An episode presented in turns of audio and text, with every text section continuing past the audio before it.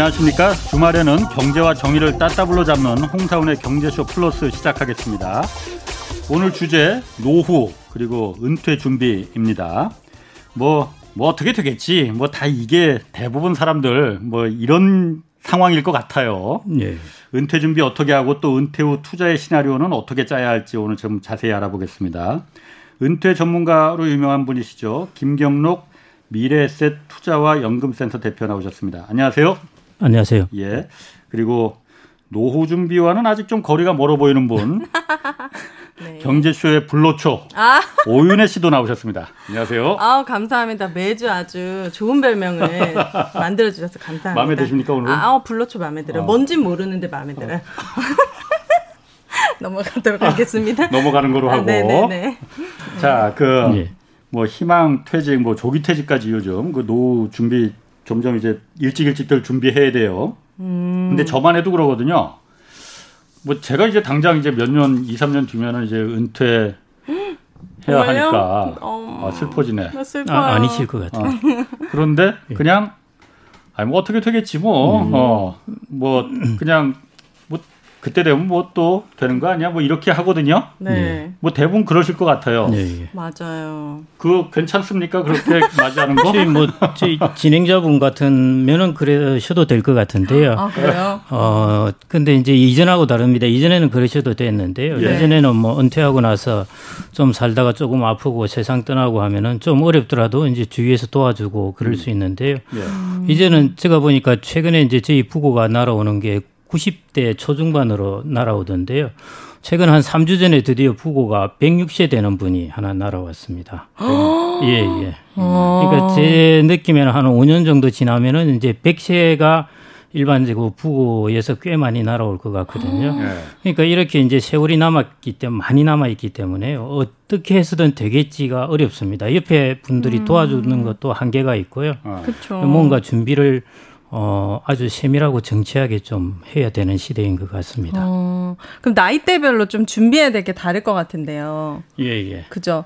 20대에게 노후 준비를 하는 건 좀 그렇고 이르다. 30대, 40대 분들에게 네. 조언을 해주신다. 아니요, 노후 준비는 빠르면 빠를수록 좋고요. 아, 여러분들이 자녀가 있다면은 호중은 손주가 있다면은 뭐 그때부터 준비를 시켜주면 10개월 좋고요. 저희 아기한테도 아니요, 이제 태어나면 왜냐하면 아직 통장을 만들어 줄래 해도 이름이 없으니까 아, 이게 그렇죠. 예, 이름, 주민등록이 네. 이제 나오고 하면은 아, 예, 이제 가능하게 그때부터. 되니까요. 예, 그때부터 이제 해주시면은 아주 좋습니다. 그게 이제 노후 준비 이렇게 생각하실 필요 없고요. 네. 어, 단어를 이렇게 해야 되는 거죠. 생에 걸쳐서 내 아이의 어, 생애 설계를 해준다.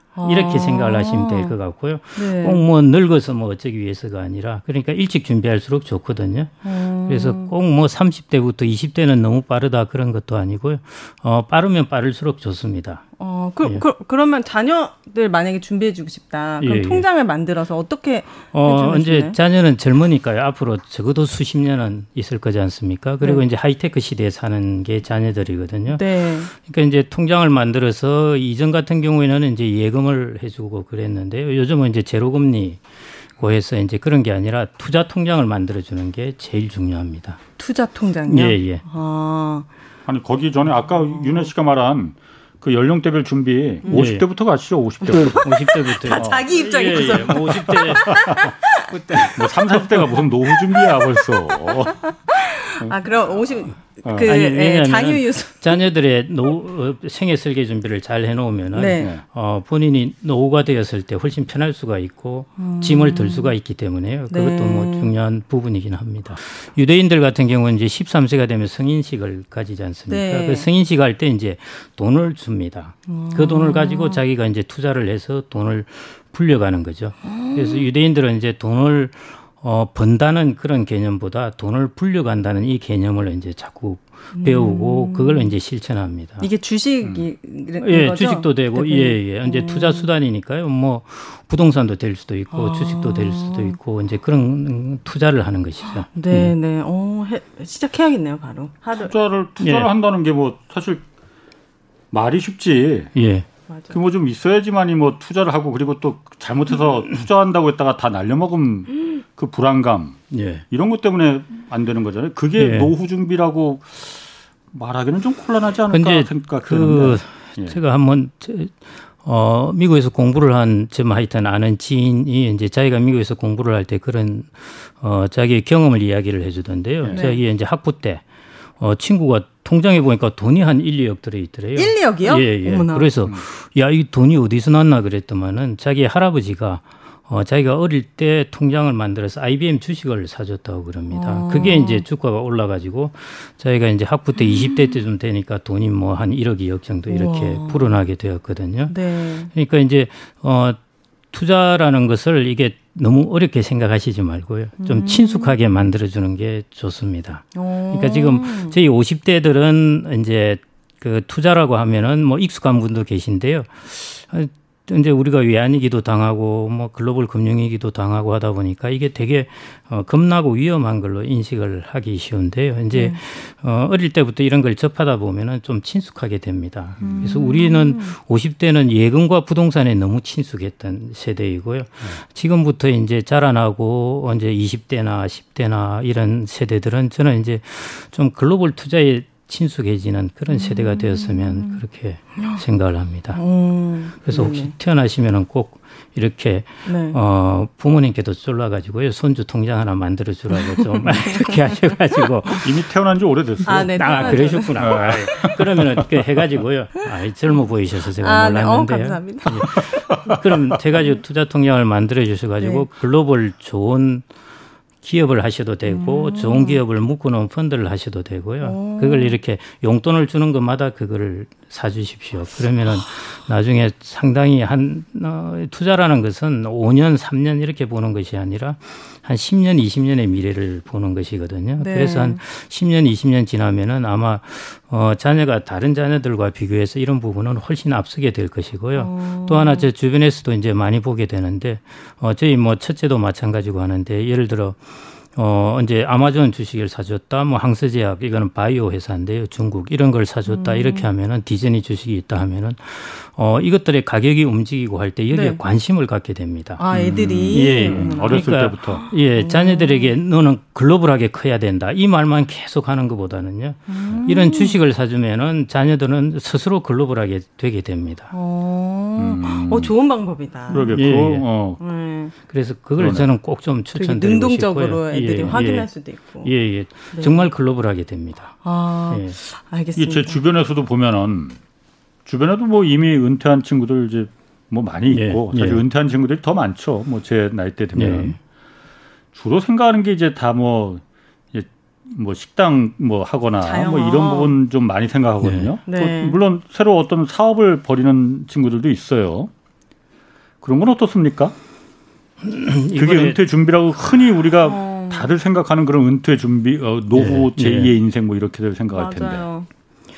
저희 진행자분 예스라면은 이전에 오파상이라는 거 잘 아시죠? 예, 무역. 예, 예. 어, 그때 저희들 젊을 때 되게 유행했지 아, 않습니까? 예.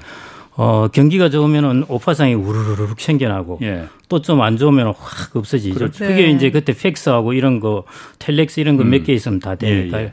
마찬가지 이제 은퇴하고 나서 사람들이 단순하게 내가 돈이 한 1억 2억이 있으면은 창업을 할 수 있다. 예. 이거는 누구나 할 수 있습니다. 음. 누구나 할 수 있기 그렇죠. 때문에 이 시장은 너무나 치열합니다. 어. 그리고 이번에 이제 코로나 19가 닥치면서 제가 이 부분에서 참 이제 가슴 아픈 게 예. 그렇게 해서 이제 창업을 하신 분들이 되게 어려움을 겪게 되거든요. 맞아요. 문제는 이제 그렇게 어려움을 겪게 되면은 모아둔 은퇴 정한 까지 써버리게 됩니다. 예. 그래서 저는 이제 웬만하면은 이제 은퇴하고 나서 창업하는 것은 좀 이제 음. 말리는 편이고요. 음. 어디 뭐 골프 연습장에 가서 사장님 소리를 들을 수는 있지만은 그 소리 듣는 아. 만큼 값을 하게 됩니다. 예.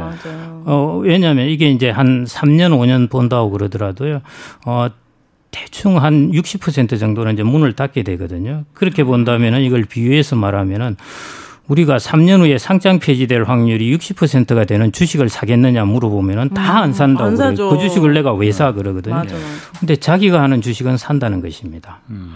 그게 이제 사람들의 오류 중에 하나인데요. 그래서 네. 그 부분을 좀 저는 웬만하면은 음. 안 하셨으면 하고 그럼 대안이 뭐냐. 예. 이제 이게 은퇴 창업을 하면은 주로 돈을 버시는 분들은 그 창업하시는 분이 아니라 임대업자하고요. 어, 인테리어업자들한테 예. 돈을 이렇게 보태주는 셈입니다. 예. 그래서 이제 저는 은퇴 창업을 하는 것보다는 가급적 자기가 제일 어, 자본을 들이지 않고 자기의 전문 지식을 통해 가지고 이제 어, 소득을 벌어들이는 것인데요. 이제 일본에서 그런 쪽이 많이 유행을 하고 있거든요. 일본이 이제 50대, 60대들이 어, 이게 그 재교육을 받습니다. 재교육을 받는데 과거에 이제 우리나라가 일본보다는 고령화가 한 20년 정도 늦으니까요. 일본이 한 10년, 20년 전에 무슨 일이 있었는가 이걸 보면은 우리도 앞으로 무슨 일이 있을까 알 수 있는데요. 네. 어, 일본이 한 20년 전, 90년대, 2000년 초반 이런 때는 언제 이야기들이 많이 어, 화제가 되었던 게 뭐 황혼 이혼, 음. 뭐 나리타 이혼, 신나리타 이혼 해가지고요. 이전에 신혼부부가 나리타 공원에서 신혼여행 갔다 와서 이혼하겠어. 아. 그게 그거였는데 오. 이제 막내를 네. 결혼을 다 시키고 노부부가 나리타 공항에서 빠이빠이를 하는 겁니다. 아, 그게 이제 신 나리타 아. 이혼해가지고 네. 황혼 이혼, 그 다음에 뭐, 네. 어, 노후 파산, 뭐, 저 저전 낙엽이라는 게 이제 일본에서 나오고 한 그런 말이었거든요. 음. 이런 말들을 가지고 이제 은퇴하고 나서 일어날 여러 가지 네. 이야기들, 이런 에피소드를 가지고 이야기를 하다가요. 세월이 한 10년, 15년 지나니까 일본은 이제 그런 책이 팔리는 것보다는 이제 훨씬 많이 팔리는 책이 네. 자격증 수험서 책이 많이 팔립니다. 아. 그 나이에 은퇴한 이후에 이제 60대, 50대부터 준비를 하는 거죠. 오. 자기가 은퇴하고 나서 네. 자기가 전문적인 직장을 가지려고 전문적인 직업이죠. 음. 직장이 아니라 예. 직업을 네. 가지려고 하는데 예를 들어 이제 60대 남성 같은 경우에 제일 인기 있는 강좌 1위가 네. 어, 아파트 경비원 입니다. 아. 그다음에 우리나라가 그 일본도 이제 주택 관리사 같은 게 있는데요. 예. 우리나라도 주택 관리사 있지 않습니까? 이런 것들 뭐 전기 설비사 이런 쪽이고 여성들은 이제 그 요양 케어 이쪽 음. 관련된 어, 뭐 언제 자격증들을 많이 따려고 그러고요. 네. 이런 식으로 해서 일본에는 재교육을 통해서 자격증을 받고 하는 이런 쪽이 이제 어 학원 같은 경우도 교육기관도 잘 되고 있고 하는데요. 음. 우리나라도 저는 이제 자꾸 이런 쪽을 권하고 있습니다. 웬만하면은 이제 음. 자격증을 따라오고 그러는데요. 이제 음. 좀 공부를 시험을 잘 치는 애들은 이제 감정 평가사 이거 되게 아, 어렵거든요. 네. 이 자격증을 제 친구가 한 50대 중반에 땄는데요. 땄는데 어 나중에 나이가 80대여도 이 자격증을 뭐 빌려주더라도 돈을 한 달에 1, 200을 받는다고 그러더라고요. 진짜 그 예. 아파트 감정평가서 이런 거 건물 감정평가서? 부, 예, 건물요. 부동산. 부동산. 어, 예. 그러니까 이게 쉽지가 않습니다. 어렵네요. 예, 예. 이런 공인중개사 자격증도 어려운데 감정평가사 자격증은 젊은 사람들도 젊은 네. 머리도 쉽지 않은데 그렇습니다. 그래서 네. 이제 대단하시다. 제가 이제 그 좁은 문으로 들어가라 이런 말씀을 드리는데요. 음. 이제 자격증 중에 쉬운 것들도 많이 있습니다. 그래서 쉽다고 이것저것 따놔봐야 크게 효과가 없고요. 예. 조금 어렵더라도 음. 좀 있으면 또 그 자격증 치려고 막 이게 박이 터질 겁니다. 아. 사람들이 퇴직을 많이 하게 되니까요. 예. 네. 그래서 이전에 공인중개사 처음 딸 때 어마어마하게 쉬웠거든요. 그렇죠. 예, 어, 그것처럼 그래도 예. 그나마 쉬울 때 예. 빨리 하나 따놓으시는 게 음. 저는 좋을 것 같습니다. 지금 그럼 감정평가다 말고 또 다른 거 뭐 좀 추천, 종목. 아, 뭐. 우리나라에 아, 자격증이 정말 많습니다. 요리사 어. 자격증도 다 있거든요. 그것도 아. 한식 뭐 이런 자격증. 게 있는데요. 예. 요리사 자격증은 이제 좀 힘들기는 하는데 뭐 제 친구도 뭐 그 준비하고 어. 하는데 뭐 여기 어 젊은 사람들이 이게 힘들어서 잘 안 하려고 그런답니다. 예. 그래서 뭐 네. 그런 거를 하면은 여기저기 지방을 다니면서 이제 또 어느 정도 소득을 벌 수 있는 것도 어. 있고요. 어. 그다음에 이제 뭐 어, 주택 관리사 이런 거는 이제 아파트 관리 소장하고 하는 건데요. 음. 이것도 이제 하고 나서 만만치는 않습니다. 왜냐하면 젊은 사람들도 요즘 번듯한 대학 나오고 취업하기가 쉽지가 않은데 예. 음. 나이 든 사람들이 이게 자격증 하나 딴다고 취업이 덜컥 잘 되겠습니까? 그렇기 음. 때문에 이 자격증을 따고도 이제 노력도 좀 해야 되고 음. 그렇습니다. 그렇지만은 이제 자격증이 필수 조건은 된다, 필요 조건은 된다는 것이죠. 네. 네. 네. 그러니까 뭐 자격증 따면 모두가 잘 되는 게 아니라 아. 적어도 하려면은 이 정도는 가지고 있어야 된다는 음. 것이죠. 그래서 이제 창업을 하는 거는 저는 가급적 음.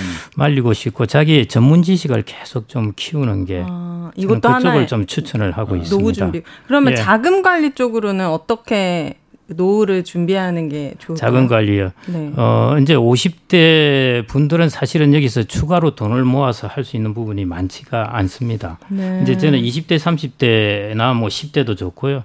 안 그러면 자녀를 위한다 하는 거는 얼마든지 말씀을 드리겠는데 네. 50대, 60대 분들에게 야, 돈을 어떻게 축적해라. 왜냐하면 음. 이제 소득이 들어오는 게 확 떨어지기 그렇죠. 때문에 네. 그런 것보다 지금 가지고 있는 자산을 어떻게 잘 관리하느냐. 그러니까 음. 어떤 사람은 지금 가지고 있는 자산을 좀 있으면 빨리 까먹는 사람이 있을 거고요. 음. 어떤 사람은 이 자산을 계속 계속 오래 유지하면서 음. 그게 이제 돈의 수명이라고 할 수 있거든요. 네. 돈의 수명을 길게 가져가는 사람. 그걸 좀 알려주세요. 그렇죠. 그래서 네. 이제 돈의 수명을 길게 가져가야 되는데 그거가 중요할 것 같아요. 지금 제로금리 때문에 돈의 수명이 아주 짧아져 버렸습니다. 네. 이제는 뭐 이익은 나지 않고 원금을 그냥 다 여기서 쏙쏙 곶감 빼먹듯이 빼먹는 형태가 돼 있거든요. 네. 그래서 이제 사고 방식을 조금 바꿔야 됩니다. 바꿔야 되는데요. 그래서 이제 아까 말씀하셨듯이 어, 야, 투자 그 손해도 보고 그러는데 그 어떻게 그 시장에 뛰어들 수 있느냐 음. 하는 것인데요. 일단 이 사고 방식을 좀 바꿔야 됩니다. 아. 이제 어, 투자 시장에서도 조금 위험한 게 있고 덜 위험한 게 있거든요. 네. 그래서 조금 덜 위험한 쪽으로 해서 좀 음. 뛰어들고 해서 왜냐하면은 이제 부동산 같은 경우 우리 우리나라 사람들의 제일 노후 준비에 로서 제일 인기 있는 것은 뭐겠습니까? 부동산. 그렇죠. 예. 어디 가서 물어봐도 다 부동산이라고 그러세요. 음, 네. 거기서 임대료 따박따박 받는 거고 그래서 우리나라 드라마 보면은 나이 든 사람들이 젊은 음. 사람들한테 어디 가서 전세방에서 임대료 받는 거 월세 이런 게 있는 전통이 아직도 있습니다. 그래서 네. 해외 같은 경우는 한 40대, 50대 초반 정도까지 집을 많이 수요하는데 우리나라는 60대까지도 집을 수요를 합니다. 그것처럼 노후를 음. 준비하려고 그러는 것이거든요. 네. 근데 이제 최근에 이제 아파트 이런 거는 너무 올랐고 상가는 최근에 변두리 했다가 사람들이 많이 손해 본 사람도 있고 음. 오피스텔도 그렇고 그래서 그리고 이제 부동산을 직접 투자하려면 돈이 많이 들거든요. 2, 3억씩 이렇게 네. 한 물건을 하는데 그 물건 하나가 잘못되면은 또 큰일 날 수도 있지 않습니까? 그래서 저는 부동산을 하지 말란 소리는 절대 아닙니다. 근데 노후에 좋은 투자 수단 중에 하나가 부동산을 간접 투자하는 방법이 간접이요? 있습니다. 예. 어. 그러니까 뭐 리츠 이런 뭐 이런 걸 말씀하시는 예, 예, 예, 예, 예. 어. 리츠. 그 비스켓 리츠가 아니고요. 네. R E I T S 해 가지고요. 어, 어, 그 부동산에 투자하는 어, 트러스트 신탁이다 이렇게 보시면 음. 되는데 이제 한 예를 들어서 이런 걸 어, 말씀드리겠습니다. 이제 어, 물류센터 리츠라는 게 있습니다. 어. 이제 우리가 요즘 쿠팡이니 이런 배달을 많이 하다 보니까 예. 네. 물류센터가 있어야 되지 않습니까? 예. 아마존도 이제 물류센터가 예. 많이 있는데 앞으로도 물류센터는 많이 생겨나겠죠. 근데 물류센터는 이제 누군가 이걸 빌릴 거거든요. 어. 빌리면은 임대료를 낼 거지 않습니까? 네. 그 임대료를 이제 여기 리츠를 산 사람이 그 임대료를 받게 됩니다. 음. 아, 투자한 사람들끼리 나눠 그렇죠. 먹는 거예요? 예, 예, 맞습니다. 투자한 사람들끼리. 오. 그러니까 100명, 1000명이 여기 들어갔다 하면은 여기에 이제 운용을 해 주는 전문적인 기관이 있습니다. 네. 그 기관이 운용을 해서 여기서 이제 받는 임대료를 투자한 사람들한테 이제 나눠 주게 되는 것이죠. 아. 근데 개인이 그 물류센터를 하나 살 수가 없죠. 없죠. 예, 예. 음. 그러면은 이제 이거는 5천 원, 만 원을 주고도 살 수 있거든요. 한 주식을. 아, 네. 예. 그렇기 때문에 이제 물류센터 리츠도 살 수도 있고 데이터 센터도 살 수도 있고요. 음. 그다음에 임대주택을 살 수도 있고 음. 이런 식으로 다양하게 이제 사는 것이죠. 이게 주 증권 증권회사에 있는 건가요? 예, 주식처럼 상품처럼? 주식처럼 그래야 됩니다. 아. 그러니까 기업인데 이 기업은 어떤 기업이냐 하면은 어, 예를 들어 물류센터 같으면 물류센터에 투자해서 배당금을 나눠주는 기업의 음. 주식을 갖는 것입니다. 그게 아. 리츠라고 보시면 되거든요. 음. 그래서 이제 부동산을 간접 투자를 하시라는 겁니다. 직접 투자를 하려면은 지금 돈도 많이 들어가지고요. 음. 한 분에 3억 5억 투자했다가 다른 거 여유도 없으니까요. 음. 그러니까 뭐든 이렇게 투자는 분산을 하는 게 좋습니다. 그것도 이렇게 주식처럼 오르고 내리는 맞습니다. 예, 예, 정확합니다. 그 올랐 그러면 주식이랑 똑같은 거예요. 그 임대 수익을 나눈다고 말씀하셨는데 그 두 개 다 배당... 금은 이제 별로 변하지가 않는데요. 배당금은 임대료를 받아서 나한테 주는 게 배당금이거든요. 네. 아, 그래서 배당금이... 배당금은 예를 들어 주당 200원 이런 식으로 이제 아. 주는 것입니다. 그거는 주가가 오르든 말든 여기는 음. 임대료는 뭐 어떤 거는 5년, 10년씩 계약을 했으니까 꾸준히 줄 거지 않습니까? 네. 그래서 내가 받는 배당금은 별 변화가 없습니다. 음. 그러니까 노후에 소득이 좀 따박따박하게 들어오는 것이죠. 네. 뭐그 자기가 가지고 있는 그 주식의 가격이 오르내리고 하는 거는 그거는 이제 조금 무시하셔도 되고요. 오. 어. 안 그러면 가격이 떨어졌을 때 사면은 배당 수익률이 더 높아지거든요. 리츠는 다 배당이 있는, 있나요? 예, 예. 아. 리츠는 어 거기서 나는 수익의 90% 이상을 강제로 배당을 하게 해놨습니다. 아, 음, 그 리츠 같은 경우는 음. 그러면은 예. 어쨌든 은퇴 이후에 그 아까 말씀하신 대로 따박따박 수입원이 되려면은 안전해야 되잖아요. 예, 예. 안전합니까? 그럼 그 리츠는 음. 부동산이 어쨌든 안전자산은 아니잖아요. 정말 좋으신 질문인데요. 네. 어, 안전함의 개념을 어디로 보느냐 이거든요. 네. 어, 일단 배당금은 꽤 안정적으로 들어옵니다. 예. 예. 근데 이제 주식의 가격은 변할 수가 있는 건데 그 말은 부동산의 가격은 이제 좀 예. 변할 수가 있거든요. 예. 그래서 이제 부동산 가격이 포함된 게 떨어질 수는 있죠. 예. 떨어질 수 있는데요. 전반적으로 그냥 길게 보시면은 예. 일반적으로 부동산 가격이나 오피스의 가격이 이렇게 계속 떨어지지는 않습니다. 예. 물가도 오르고 하기 때문에 음. 부동산의 가격은 그래도 저 내가 산 데서 이렇게 뭐 떨어진다든지 이런 예는 잘 없으니까 음. 그냥 장기적으로 내가 가지고 있으면서 배당금을 그냥 계속 받다가 뭐 예.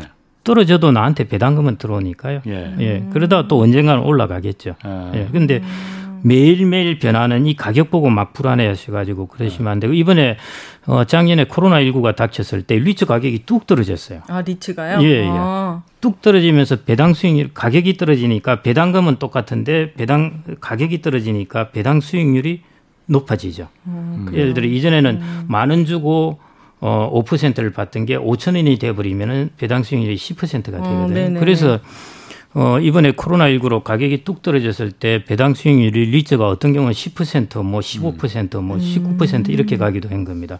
그때 이제 사놓으시면 좋죠. 아. 예, 그러면은 자기가 산 거에 비해서 자기한테 수익률은 예를 들어 10%로 따박따박 들어오게 되니까요. 음. 그래서 그런 가격 변동은 리츠도 당연히 있습니다. 그리고 음. 리츠라는 것은 그 전문적인 기관이 투자를 할 때 돈을 빌려서 예. 투자를 하기 때문에 가격 변동성이 있습니다. 예. 있는데 이게 좀 길게 보시면은 그 예, 가격의 변동성은 예. 이제 자꾸 자꾸 줄어들게 예. 되고 예. 나는 이제 5년 10년 이제 따박따박하게 이게 예. 어 소득을 받게 되는 거죠 배당금을요. 음. 이 부동산이라는 게 하도 그 사기꾼들 많아갖고 그래서 전문가를 활용하시면 되고요. 운용사 중에서도 리츠를 운용하는 기관 중에서도 이 업력이 오래된 곳, 예. 리츠를 아 적어도 5년 10년 동안 계속 운용을 했구나. 하는 곳이어야 이제 사기꾼들이 없는 10년. 것이죠. 음. 아, 그 좋은 정보네요. 리츠는 음. 하나 그쪽 그 가능한 그 음. 상대적으로 예. 수익도 좀 괜찮으면서 예. 배당도 이 사기꾼 예. 만나지 예. 않을 예. 그 위험하지 맞습니다. 않은. 그래서 제가 이제 우리나라에 이제 저희 여성분들이 이제 부동산을 잘하지 않습니까? 네. 그리고 우리나라 여성들이 되게 똑똑해요. 아, 주식 그걸 하는 것도 그렇고 하면은 교육을 잘 받아가지고요. 되게 네. 똑똑한데 저는 리츠만 잘 공부해 놓으셔야 그럽니다. 아직은 음. 리츠가 우리나라에 활성화가 덜 돼 있는데요. 음. 이제 활성화 되게 될 거든요. 리츠는 이제 부동산 가격이 뚝 떨어지면 막 리츠가 나옵니다. 음. 일본에서도 95년 이때부터 음. 리츠가 많이 나오기 시작했는데요. 네. 일본이 금리가 0.1%할 때도 어, 리츠의 배당 수익률은 한 4에서 5%이 정도 되었습니다. 음. 우리나라도 이제 저금리에서 지금 리츠가 대충 우리나라 국내 리츠라도 한 4.55%이 정도는 되거든요. 네. 네 그래서 아, 이제 4.5%나 그, 네, 그 정도는 됩니다. 리츠는 아까 말씀하셨듯이 제가 말씀드렸듯이 이제 돈을 빌려서 투자를 하다 보니까 어, 지금 부동산이 워낙 막 올라서 그런 거 아니에요? 어, 부동산이 올라서 그런 건 아니고요. 그거는 어. 그냥 배당금을 받는 배당, 것이고 어. 부동산 가격이 오르면은 배당 수익률이 자꾸 떨어집니다. 아, 아. 부동산 가격이 뚝 떨어졌을 때 사면은 예, 예 음. 배당 수익률은 높아지는데요. 그런 것보다는 해외도 그렇고 일반적으로 리츠는 통상적으로 수익률을 4에서 5% 정도는 보통 주게 됩니다. 음. 예, 그게 이제 자기가 부담해야 될 리스크가 이제 돈을 차입한 거에 따른 나는 차입 안 했지만은 내가 투자한 펀드는 돈을 빌려서 부동산을 사는 것이거든요. 네. 네. 그래서 투자하는 개인도 간접적으로는 돈을 빌려서 부동산에 투자한 음. 셈입니다. 우리도 집 살 때 다 빌려서 하지 않습니까? 네. 그래서 부동산은 그게 이제 일반적인 특징입니다. 음. 그런 것 때문에 이제 가격 변동이 좀 있는 게 좀 불편해서 어, 수익률을 그 정도는 줘야 사람들이 사겠다는 것이죠. 음. 네. 가격 변동이 막 있는데 수익률 2%안 한다 그러죠. 그래서 가격 변동을 감수하는 데 대한 불편함에 대한 대가로 대충 4에서 5% 정도를 준다고 보시면 될 것 같습니다. 네. 그 부동산 리츠는 그러면은 네. 어떤 상품에 그 투자한 사람들이 많으면 많을수록 그럼 그 투자자들한테 더 좋은 거예요? 어떻게 되는 거예요? 어, 그런 건 아닌데요. 예. 어, 그 투자한 사람들이 많다는 것은 아무래도 그 리츠 펀드의 크기가 크겠죠. 네. 크기가 크면은 어 좀 더 다양한 부동산도 이제 부동산 물건이 하나가 음. 아니라 뭐 10개를 가질 수도 음. 있고요. 네. 예를 들어 어떤 호텔 리츠 같은 경우는 어떤 경우는 호텔을 한 250개를 가지고 있기도 하거든요. 우와. 호텔 리츠는 최근에 호텔이 저렇게 안 좋아지는 바람에 호텔 리츠는 이제 떨어졌네요. 예, 그렇죠. 그래서 음. 리츠 중에서도 가격이 막 다르게 움직입니다. 그러네요. 최근에 인기 있는 리츠가 이제 데이터 센터 리츠하고 물류 리츠 이런 겁니다. 데이터 센터 같은 경우는 앞으로 클라우드니 뭐 하이테크 이런 쪽으로 네이버 카카오 이런 데이터 센터 말하는 그렇죠. 예. 그것도 리츠로 해요? 예. 그 미국 같은 경우에 이제 그런 것들이 나오거든요. 그게 어떻게 나 그거 이해 못 하겠는데 그게 네이버에서 그냥 운영하는 거 아니에요? 카카오가 그렇죠. 운영하고? 자기들이 가지고 어. 있는 그 물건을 안 놓는 것이죠. 그래서 예. 우리나라는 데이터 센터 리츠 이런 게 별로 안 오는데 예. 미국 같은 경우 한번 생각 을 해 보십시오. 아마존처럼 예를 들어 자기가 뭐, 뭐 창고를 사겠다. 내가 예. 부동산 투자도 하겠다. 뭐 이렇게 하면은 어 어쩔 수는 없는데요. 근데 많은 다른 기관들이 있습니다.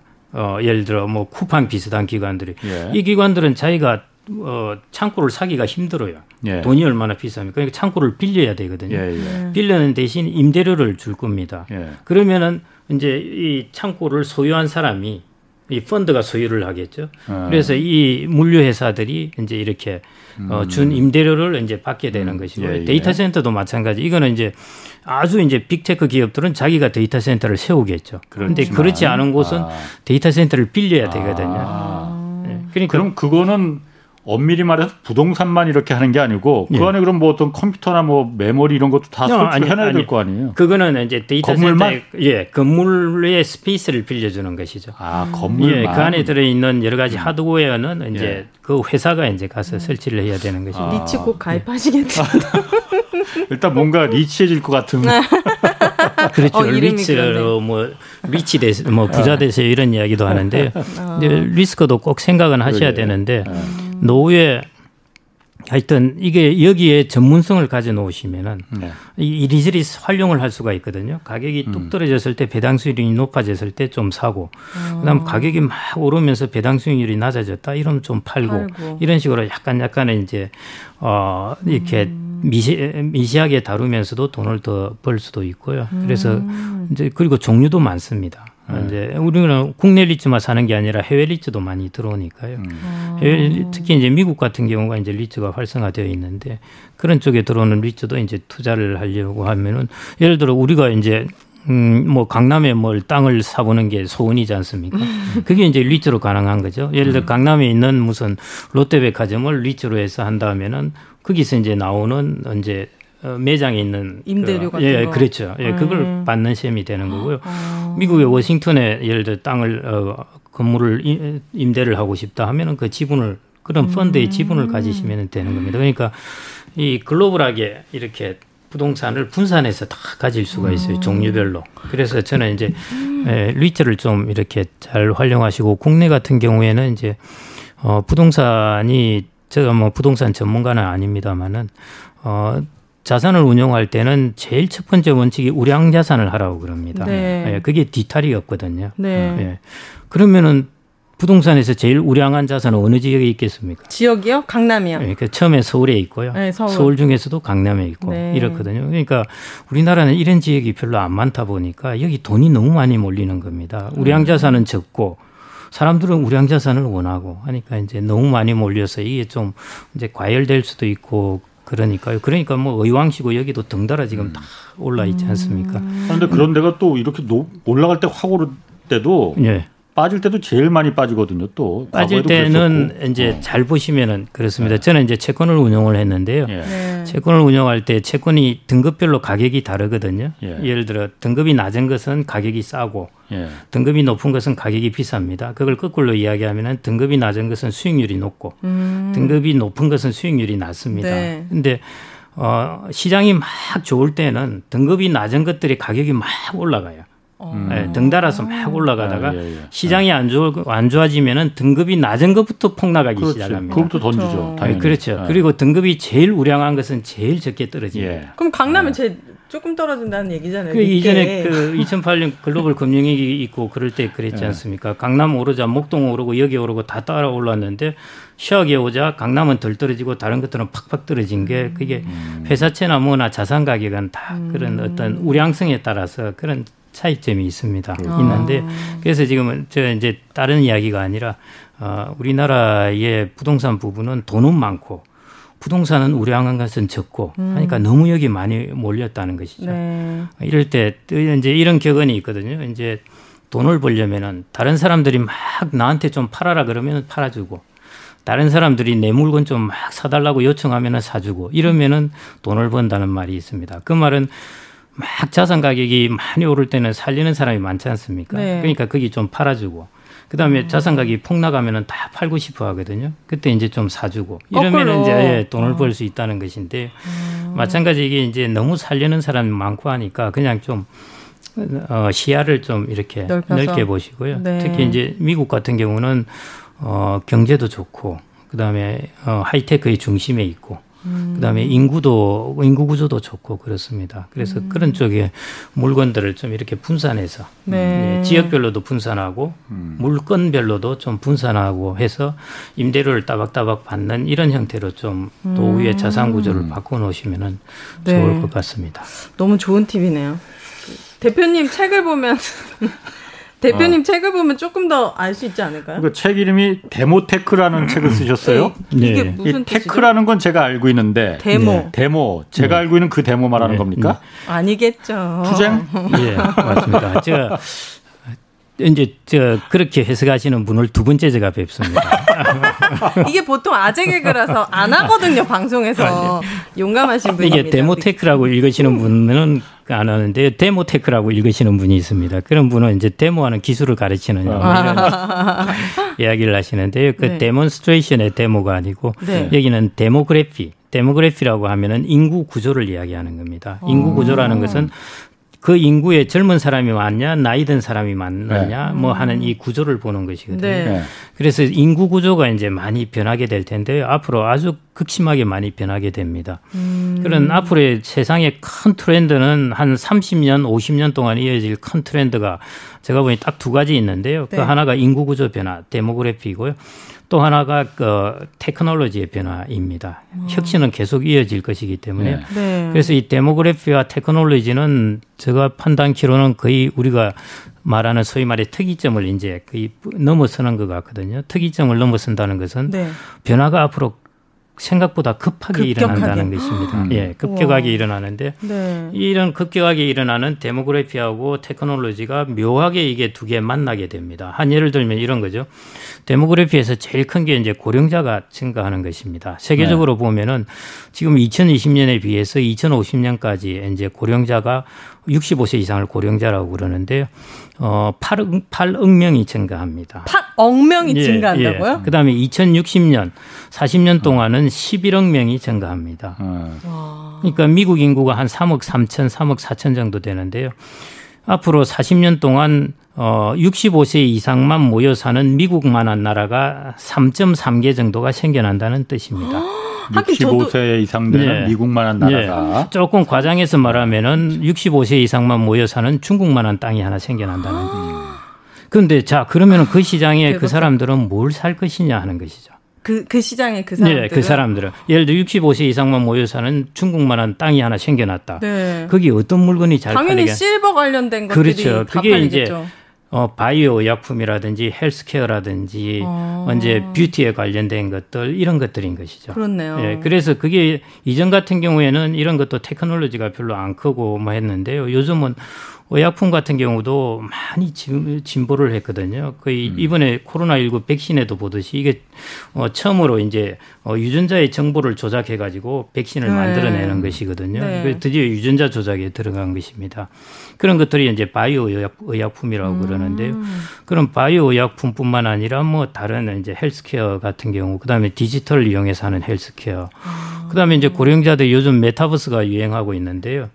메타버스 세계도 고령자들은 아직 생각하지 않고 있는데 네. 이것도 고령자가 하는 거 아니에요? 애들 예, 어. 이제 애들이 게임에 어. 익숙하니까 네. 이제 네. 다 그러는데요. 제가 이제 저 비슷한 연령대 이런 메타버스에 야 이런 세계에 너 되면은 살아볼 생각이 있냐 하면은 아주 혹합니다. 어떠냐 하면은 그 메타버스의 세계 자기가 아주 젊은 모습으로 리처드 기어 같은 모습으로 자기 아바타를 보내는 거예요. 네. 아바타를 보내서 거기서 이제 자기가 자기의 집을 짓고 이러면서 자기의 가상 공간을 꾸미는 것이죠. 음. 요즘도 메타 가상 공간에서 물건을 사고 팔고 하거든요. 음. 거기서도 마찬가지 예를 들어 어 마음에 드는 어 이성이 나타났다. 그러면은 거기서 메타버스에서 만나는 그렇죠. 거예요. 거기서 선물을 주는 거예요. 혹하네. 아바타처럼 이렇게 또 이런 식으로 교류하고. 그렇죠. 거기서도 아. 브랜드가 구찌도 대박. 있을 거고 뭐 아. 이런 것들을 해가지고 선물을 하고 하는 이런 세상이 이제 오게 되는 거죠. 이미 그러네요. 와 있습니다. 아니 그 메타버스 재밌네. 일단 그 얘기 한번 더 해볼게요. 예.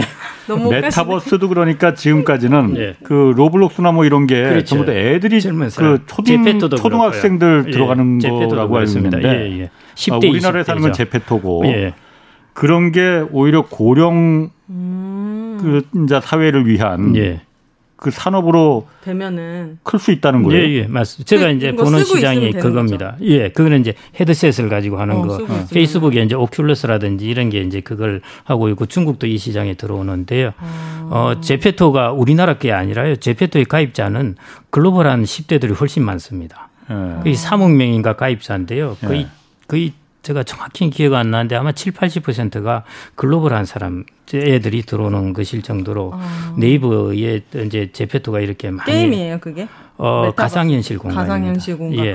그러니까 가상의 공간에서 네. 게임도 하고 거기서 뭐 물건도 팔고 아까 말한 대로 사람도 사귀고 제페토가 그 메타버스라는 게 아, 원래 아, 예, 아. 메타버스의 그 공간 이름이 이제 제페토인데요. 예. 네. 여기서 이제 예를 들어 그 가수 같은 경우는 이런 데서 신곡도 발표를 하고 이렇게 오윤혜 씨가 가수인 거 알고 말씀하시는 거예요? 아, 어? 아 현실에서는 어? 불가능하니까 아니, 메타버스에서 아니, 그렇죠. 그래서 아. 어 이렇게 와. 민주화되고 누구나 접근할 수 있게 만든 게 하이 테크놀로지입니다. 와, 예를 들어 유튜브는 이전 같은 경우는 예를 들어 이 PD님 모르면은 못 나오거든요. 네. 어디 알리겠습니까? 근데 그렇죠.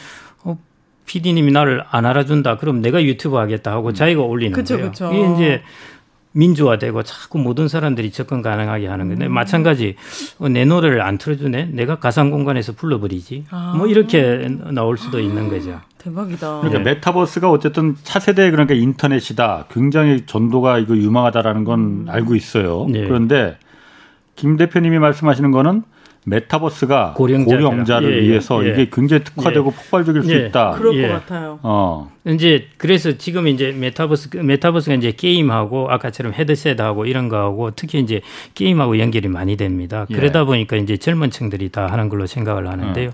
앞으로 게임은 어 사행성이나 사행성 뭐 이런 거나 안 그러면 중독성 이런 개념에서 점차 어 삶의 공간으로 변해갈 겁니다. 아까 말씀하신 음. 로블록스 같은 경우에도 거기서 자기가 가상현 현실 공간을 만드는 게 거기서 게임도 만들고 하는데요. 음. 건전한 게임도 많고 재밌는 것도 많이 있습니다. 이제 네. 지금 워낙 유명한 게임들이 주로 이제 어 좀 중독성이 있어서 그러는 것이죠. 음. 그래서 부모님들 제일 싫어하는 음. 뭐 그런 것인데요. 이제 이게 자꾸 삶의 공간으로 바뀌어 갈 것입니다. 음. 그래서 이제 그 삶의 공간이 된다면은 네. 고령자들이 자기의 삶의 공간을 이쪽으로 만들 수가 있거든요. 네. 스위스에서 이제 그 관광버스가 쫙 도착을 하더니 알프스 산 앞에요. 이제 나이 드신 분들이 다 간이의자를 하나씩 들고 내리시더니 거기 쫙 간이의자를 깔고 앉아서 알프스산을 딱 보고 계시는데 네. 가이드가 좀 있다가 자 다 보셨어요 이제 출발합니다 하니까 다 이제 간이의자를 두고 다 타고 가시더라는 거죠. 네. 나이가 드시니까 알프스산을 못 올라가시는 거예요. 아. 그래서 미국에서 만든 이미 가상현실은 이집트나 이런 곳에 여행을 가게 하는 가상현실 공간인 것이죠. 음. 예, 이런 것들이 이제 나올 수 있는 거고요. 그 다음에 이제 나이 들면은 제일 이제 불편한 게 일단 늙, 늙어서 이제 자기가 자기 모습도 조금 싫어지고, 음. 예. 그런데 아바타를 이제 아. 통해서 젊어질 수 있고요. 그 다음에 어, 육체적 제약이 많지 않습니까? 그쵸. 그런 것들을 이제 가상현실 공간에서는 그거 제약을 이제 예, 예. 그래서 음. 이제 음. 저 는 그래서 이제 게임이나 이런 회사에서도 어, 은퇴를 하는 50대나 이런 사람들한테 이런 걸 좀 가르쳐 주라고 그러거든요. 그러면 이 사람들이 나중에 와서 가상현실 공간에 들어올 거고 자기들의 사업이 커질 거지 않습니까? 그래서 아. 저는 어, 이 영역이 지금 가상현실이 이 시니어가 아니더라도 커질 수는 있지만은 이 액티브한 시니어들이 이 시장에 들어와서 여기에서 더 추진력을 가한다면은 음. 이 시장은 훨씬 커질 수 있다는 것이죠. 네. 그 조금 전에 예. 그 시니어들이 들어가서 자기 사업 영역을 커진다고 말하는 게 아, 내가 한다는 게 아주 아니고 개인적인 것만 쏙쏙 빼. 그니까요. 거기서도 어떤 사업을 하고 어떤 어. 이익을 영위하시. 뭘할 수가 있어요? 그게, 그래서 네. 요즘 하는 이야기가 이제 이런 것이거든요. 지금은 이제 어, 알리바바나 이런 거 하는 경우는 이제 우리 인터넷에 이렇게 해놓고 거기에 이제 중소상인들이 물건을 올려놓으면은 이제 중개해주고 그렇지 않습니까? 예. 이제 가상 공간에 자기가 자기 가게를 차리라는 거죠. 가상 메타버스 안에 네, 메타버스 안에 자기가 자기 가게를 차릴 수가 있습니다. 그런 것도 가능해요? 가능하죠. 지금 이제 우리가 봉이 김선달 두고 두고 두고 봉이 김선달 두고 뭐라 그러는데요. 네. 대동강물을 그냥 팔아먹었다고 네. 그러는데 지금 그것 짝이거든요. 거기서 뭘 팔아요 그러면? 어 예를 들어 샌프란시스코나 이런 뭐 산타바바라 이런데 경치가 되게 좋지 않습니까? 네. 그 이제 경치를 가상 공간에 옮겨 놓는 겁니다. 예. 옮겨 놓고 나서 그 땅을 파는 겁니다. 가상 공간에 땅을 분양을 하는 거예요. 음. 분양을 하면은 산타바바라의 아주 이제 높은 언덕에 멋있는 곳에 분양을 받아가지고 여기 자기의 집을 짓는 거예요 가상 공간에. 아, 내 걸로 가져올 수 네, 있는 네, 그 돈을 주고 사야 되는 거죠. 아, 실제 아, 땅은 아니고. 예, 예. 아, 당연히 가상 공간 땅이에요. 아, 그러니까 약간 싸이월드에 내 아바타 꾸미고 내 집 공간 꾸미는 것처럼 뭐. 그, 게다 확장된 아, 겁니다. 옷, 뭐 네. 공간, 네, 뭐 이런 거. 어. 또 이성한테 어필하려면 장난 그래서 아니겠네. 이제 싸이월드가 사실은 그때 잘 이게 발전을 했으면은 대박 났을 어, 예, 아이디어는 정말 우리가 잘 냈는데 음. 오히려 다른 쪽에서 한 거고 아까 헤드셋 이제 말씀하셨는데 그게 이제 가상 그 빅테크 기업들이 일로 다 들어와 있습니다. 이제 페이스북에서 하는 게 오큘러스라고 헤드셋 있고요. 음. 소니도 마찬가지 소니가 게임을 많이 하니까 소니도 이제 헤드셋을 해 가지고 이제 개발하고 하는데 이 시장이 좀 있으면 이제 애플이 들어올 겁니다. 어. 애플이 2023년부터인가 뭐 출시한다고 메타버스 그랬으니까 시장이요? 헤드셋을 해서 가상 공간 아. 하는데요. 제 느낌이 아마 애플이 만들면 참 잘 만들 것 같아요. 아. 가격은 프리미엄급으로 아. 비싸게 한다 그랬으니까. 그렇죠, 비싸니까. 네. 가만 블로처는 좀 아직 아, 멀었으니까 가만히 계셔 보시고 예를 들어서 네. 어, 제가 이제 그 2, 3년 뒤에 은퇴하고 나면은 네. 어, 그래서 제가 원래 꿈이 목수거든요. 어, 이제 은퇴하고 나면 홍목수, 홍 기자에서 이제 홍목수 한다고 그랬거든. 네. 내가 만든 그 어떤 이, 그, 이 가구들. 가구들을 네. 그럼 메타버스에서 메타버스가 네. 아니거든요. 메타버스야? 네, 버스를 자꾸 네네. 메타버스에서 네. 이걸 그 상점을 차릴 수도 있는 겁니까? 물론 있습니다. 임대료도 없겠네 그러면은. 어 그걸 이제 만드는 것에 대한 정도 뭐, 아, 뭐그 정도야. 예, 뭐. 보통 예, 그 예. 공간 한 거에서 예. 거기서 아이템 사는데 이제 아이템을 팔아 가지고 돈을 벌거든요. 예. 보통 이제 그 공간을 만들어 준 곳에서. 예.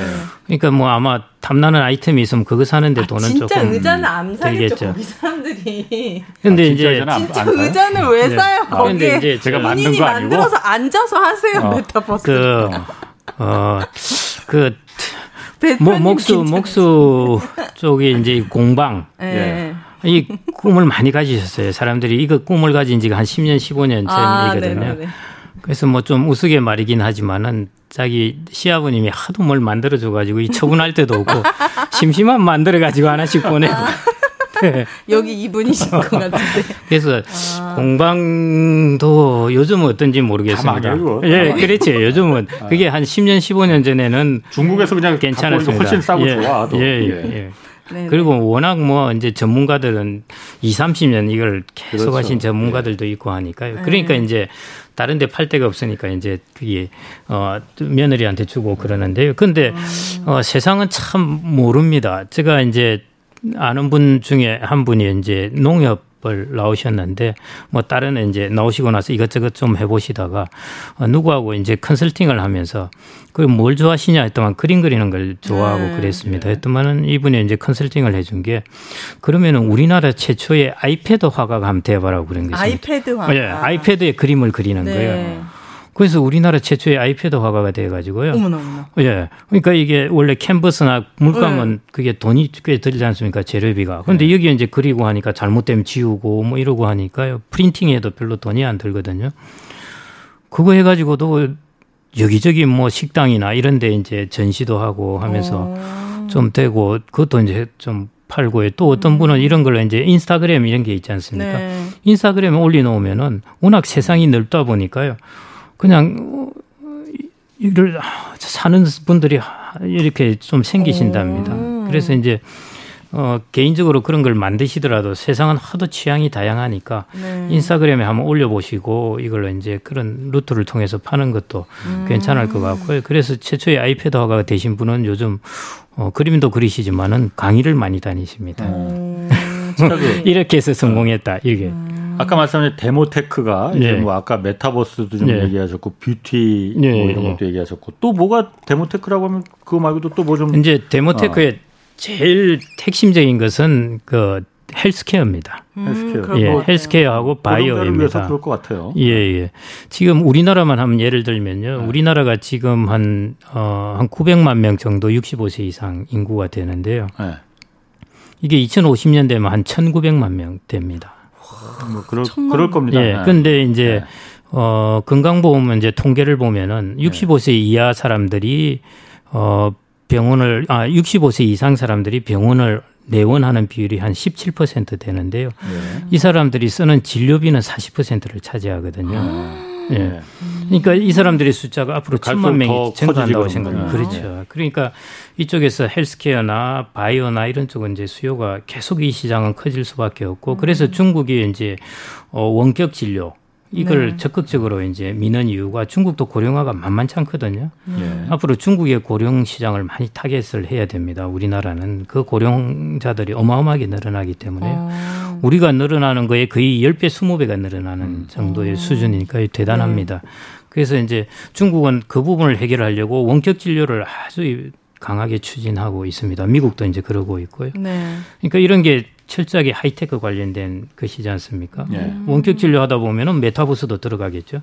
음. 이제 그냥 이렇게 어 인터넷만 하고 이런 거에 좀 그러니까 이제 메타버스 공간을 만들어 놓고 병원에 가서 이제 음. 의사하고 이야기를 하면서 진료를 받는 척 할 수도 있는 그러네요.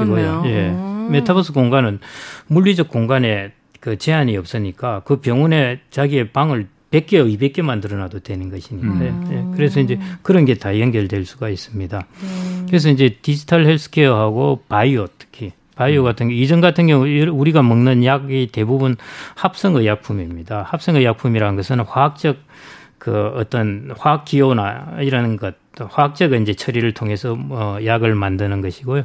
어 바이오 의약품이라는 것은 우리나라의 우리 몸에 어, 면역이라든지, 어, 그럼 유전자의 어떤 신호라든지 이걸 변화시켜서 음. 그걸 이제 만들어내는 것이 바이오 의약품이니까요. 훨씬 네. 부작용이 적죠.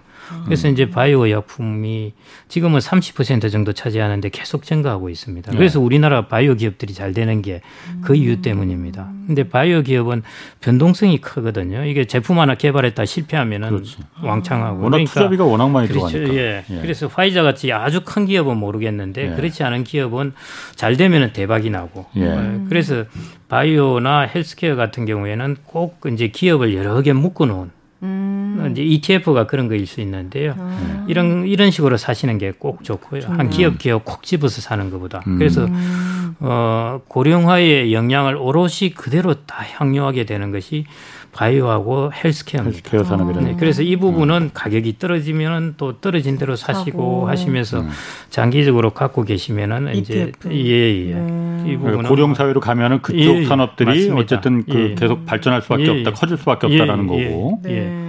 또 보니까 지금 거기 robotics를 robotics 뭐 robotic? robotics 있지만은 네. cloud computing이라는 게 또 아. 이게 고령 사회하고 cloud computing cloud computing이라는 게 여러 군데 이렇게 분산해서 아까 예, 예. 데이터 센터 말했듯이 예, 예, 그거 아니에요? 이거 고령하고 뭔 상관이 음. 있을라나요? 1849년인가요? 1849년에 이제 샌프란시스코의 금강이 발견되었습니다. 금광이요? 예, 골드러시가 발견되었는데 아. 골드러시죠. 네. 어 그때 이게 돈을 제일 많이 버는 사람이 어떤 사람들이겠습니까? 광부는 아닐 것 같아요. 네, 광부는 아니죠. 금, 그렇게 금 말씀하시는 사, 그때 금 샀던 아. 사람들. 거기 혹시 음식점들 주인들 아닌가? 거기 광부들이 많이 예. 예, 비슷합니다. 아. 비슷한데요. 맞습니다. 이제 그때 서부 영화 보면은 금 캐고 가다가 총도 맞고 뭐 이러지 않습니까? 예. 뭐, 어, 뭐 그런데 금을 캐서 돈 버는 사람도 당연히 있죠. 있는데 예. 그런 위험을 훨씬 적게 부담을 하고 돈을 꾸준하게 실속을 차린 곳이 어, 숙박업소. 아. 아. 예, 여기가 자야 되니까. 영화 보면 나와. 예, 아. 예, 예. 그다음에 곡괭이 파는 곳. 음. 그다음에 대표적으로 그래서 이제 세계적인 회사가 되었던 것이 이제 리바이스 청바지 아, 파는 청바지 우와. 질기고 예, 어. 맞습니다. 예, 리바이스가 그때 이제 광고를 했던 게 어, 말이 두 군데서 잡아당겨도 이게 음. 청바지가 찢어지지 않는다. 이걸 해서 네. 이제 광고를 아, 했습니다. 그렇죠. 왜냐하면 네. 금을 켜려니까 이게 튼튼해야 되니까 네. 바지가. 그게 이제 그 클라우드가 그런 것입니다. 뭐냐면은 금을 켜는 사람들은 뭐 이러쿵저러쿵 못 켠 사람도 있고 변동성이 크거든요. 예. 근데 그 여인수가하고 청바지 파는 사람들은 꾸준하게 돈을 버는 겁니다. 네. 예, 마찬가지로 우리가 하이테크나 이런 쪽은 앞으로 뭐 치고 박혀져 특히 헬스케어 같은 경우도 어마어마한 앞으로 big data를 사용합니다. 예. 음, 예, 그렇겠다. 예, 바이오도 그렇고 네. 유전자 분석을 하려면은 데이터가 어마어마해야 되거든요. 음. 그러면은 그걸 자기들이 자기가 그 데이터 음. 공간을 가지고 있을 거냐, 데이터 공간을 빌릴 것이냐. 인데요. 아. 항상 할 것 같으면 자기가 가지고 있지만은 네. 가끔씩 할 것 같으면은 빌리는, 빌리는 게, 게 낫죠. 음. 그 공간을 빌리는 게 cloud입니다. 아. 그래서 우리가 그 자율주행차도 그렇고요. 네. 이제 거의 IoT도 그렇고 사물 인터넷 이런 것도 그렇고 거의 대부분의 것들이 클라우드를 다 빌려서 하게 됩니다. 음. 뭐 그거는 이해하겠는데. 예. 그거하고 데모 고령화하고 이제 무슨 상관이 있을까? 어, 하이테크가 이제 예. 테크놀로지가 혁신이 일어나면은 예. 이제 이런 부분이 발전은 합니다. 예. 고령화가 안 되더라도 발전은 합니다. 예. 그렇죠. 어. 근데 어. 그 고령 사회 고령화라는 부분이 이 부분에 저는 사람들이 고령사가 되면은 야 이거 안 좋아질 것이라고 생각을 하는데 예. 이런 부분에 테크놀로지에 좀 추진력을 줄 수 있을 것 같아요. 그럼 이 부분의 영역이 더 확장된다는 것이죠. 아. 이 부분의 영역이 더 확장될 때 안전하게 돈을 이렇게 따박따박 먹는 곳이 cloud라는 것입니다. 네. 그래서 클라우드 같은 경우는 어, 음. cloud의 이제 대표적인 기업이 아마존, 아마존이거든요. 그렇죠. 예, 아마존 하면 사람들이 아마존 다 전 세계 뭐 데이터 센터를 예, 다. 예, 예. 우리나라도 음. 아마존 AWS 뭐 이거이지 않습니까? 예. 어, 우리 그 아마존이 다 책 파는 곳이라고 아직 생각하는데요. 거기서는 이익도 별로 많이 못 내고 있고 어, 그, 그 클라우드에서 돈을 벌고 있습니다. 예. 그 벌고 있고 그다음에 이제 마이크로소프트도 사실은 어, 그 MS 팔아 가지고 소프트웨어 팔아 가지고 돈을 벌다가 한계에 봉착했는데 그 한계를 돌파해 준 사장이 지금 이제 그 마이크로소프트 CEO인데요. 이 사람이 클라우드 그래서 어. 마이크로소프트가 cloud로 변신을 해가지고 세계 2위 클라우드 업체가 이제 마이크로소프트가 음. 되었거든요. 네. 그다음에 아마존도 이제 클라우드 업체이고 우리나라 음. 네이버도 이제 클라우드 업체고 뭐 자기 네. 것도 쓰고 다른 음. 것도 쓰고 이럴 테니까요. 그래서 이런 이제 클라우드 관련된 것들이 음. 꾸준하게 이거는 성장을 할 수밖에 없습니다. 마치 전기차 세상에 오면은 확실하게 성장할 부분은 어디겠습니까? 배터리. 그렇죠. 그거하고 비슷한 겁니다. 어. 전기차가 반드시 가져야 할 것은 배터리. 네. 근데 어느 배터리가 될지는 모르지만 배터리는 될 것이다. 해서 음. 배터리 ETF를 사는 게 낫거든요. 음. 그것처럼 마찬가지 어, 이런 4차 산업혁명이 이렇게 이제 빅데이터라든지 어, 그다음에 소프트웨어라든지 이런 걸 중심으로 해서 막 이제 데이터 공간이 많이 필요하게 될 거고 빠른 속도가 음. 필요하게 될 거고 할 텐데 그러면은 반드시 필요한 게 전기차의 배터리처럼 클라우드가 네. 필요하게 되는 거죠. 그래서 알겠... 제가 이제 예, 예. 클라우드를 음. 좀 안되죠 예, 네. 오늘 아니, 여기까지 하겠습니다. 클라우드는 잘 아시는 것 같아요. 아, 네. 예. 자 오늘 여기까지 하겠고 네. 김경록 미래에셋 투자 투자와 연금센터 대표 그리고 오윤혜 씨 두 분 고맙습니다. 네, 예, 감사합니다. 자, 홍사원의 경제쇼 플러스 오늘 마치겠습니다. 고맙습니다. 예, 감사합니다. 감사합니다. Mm-hmm.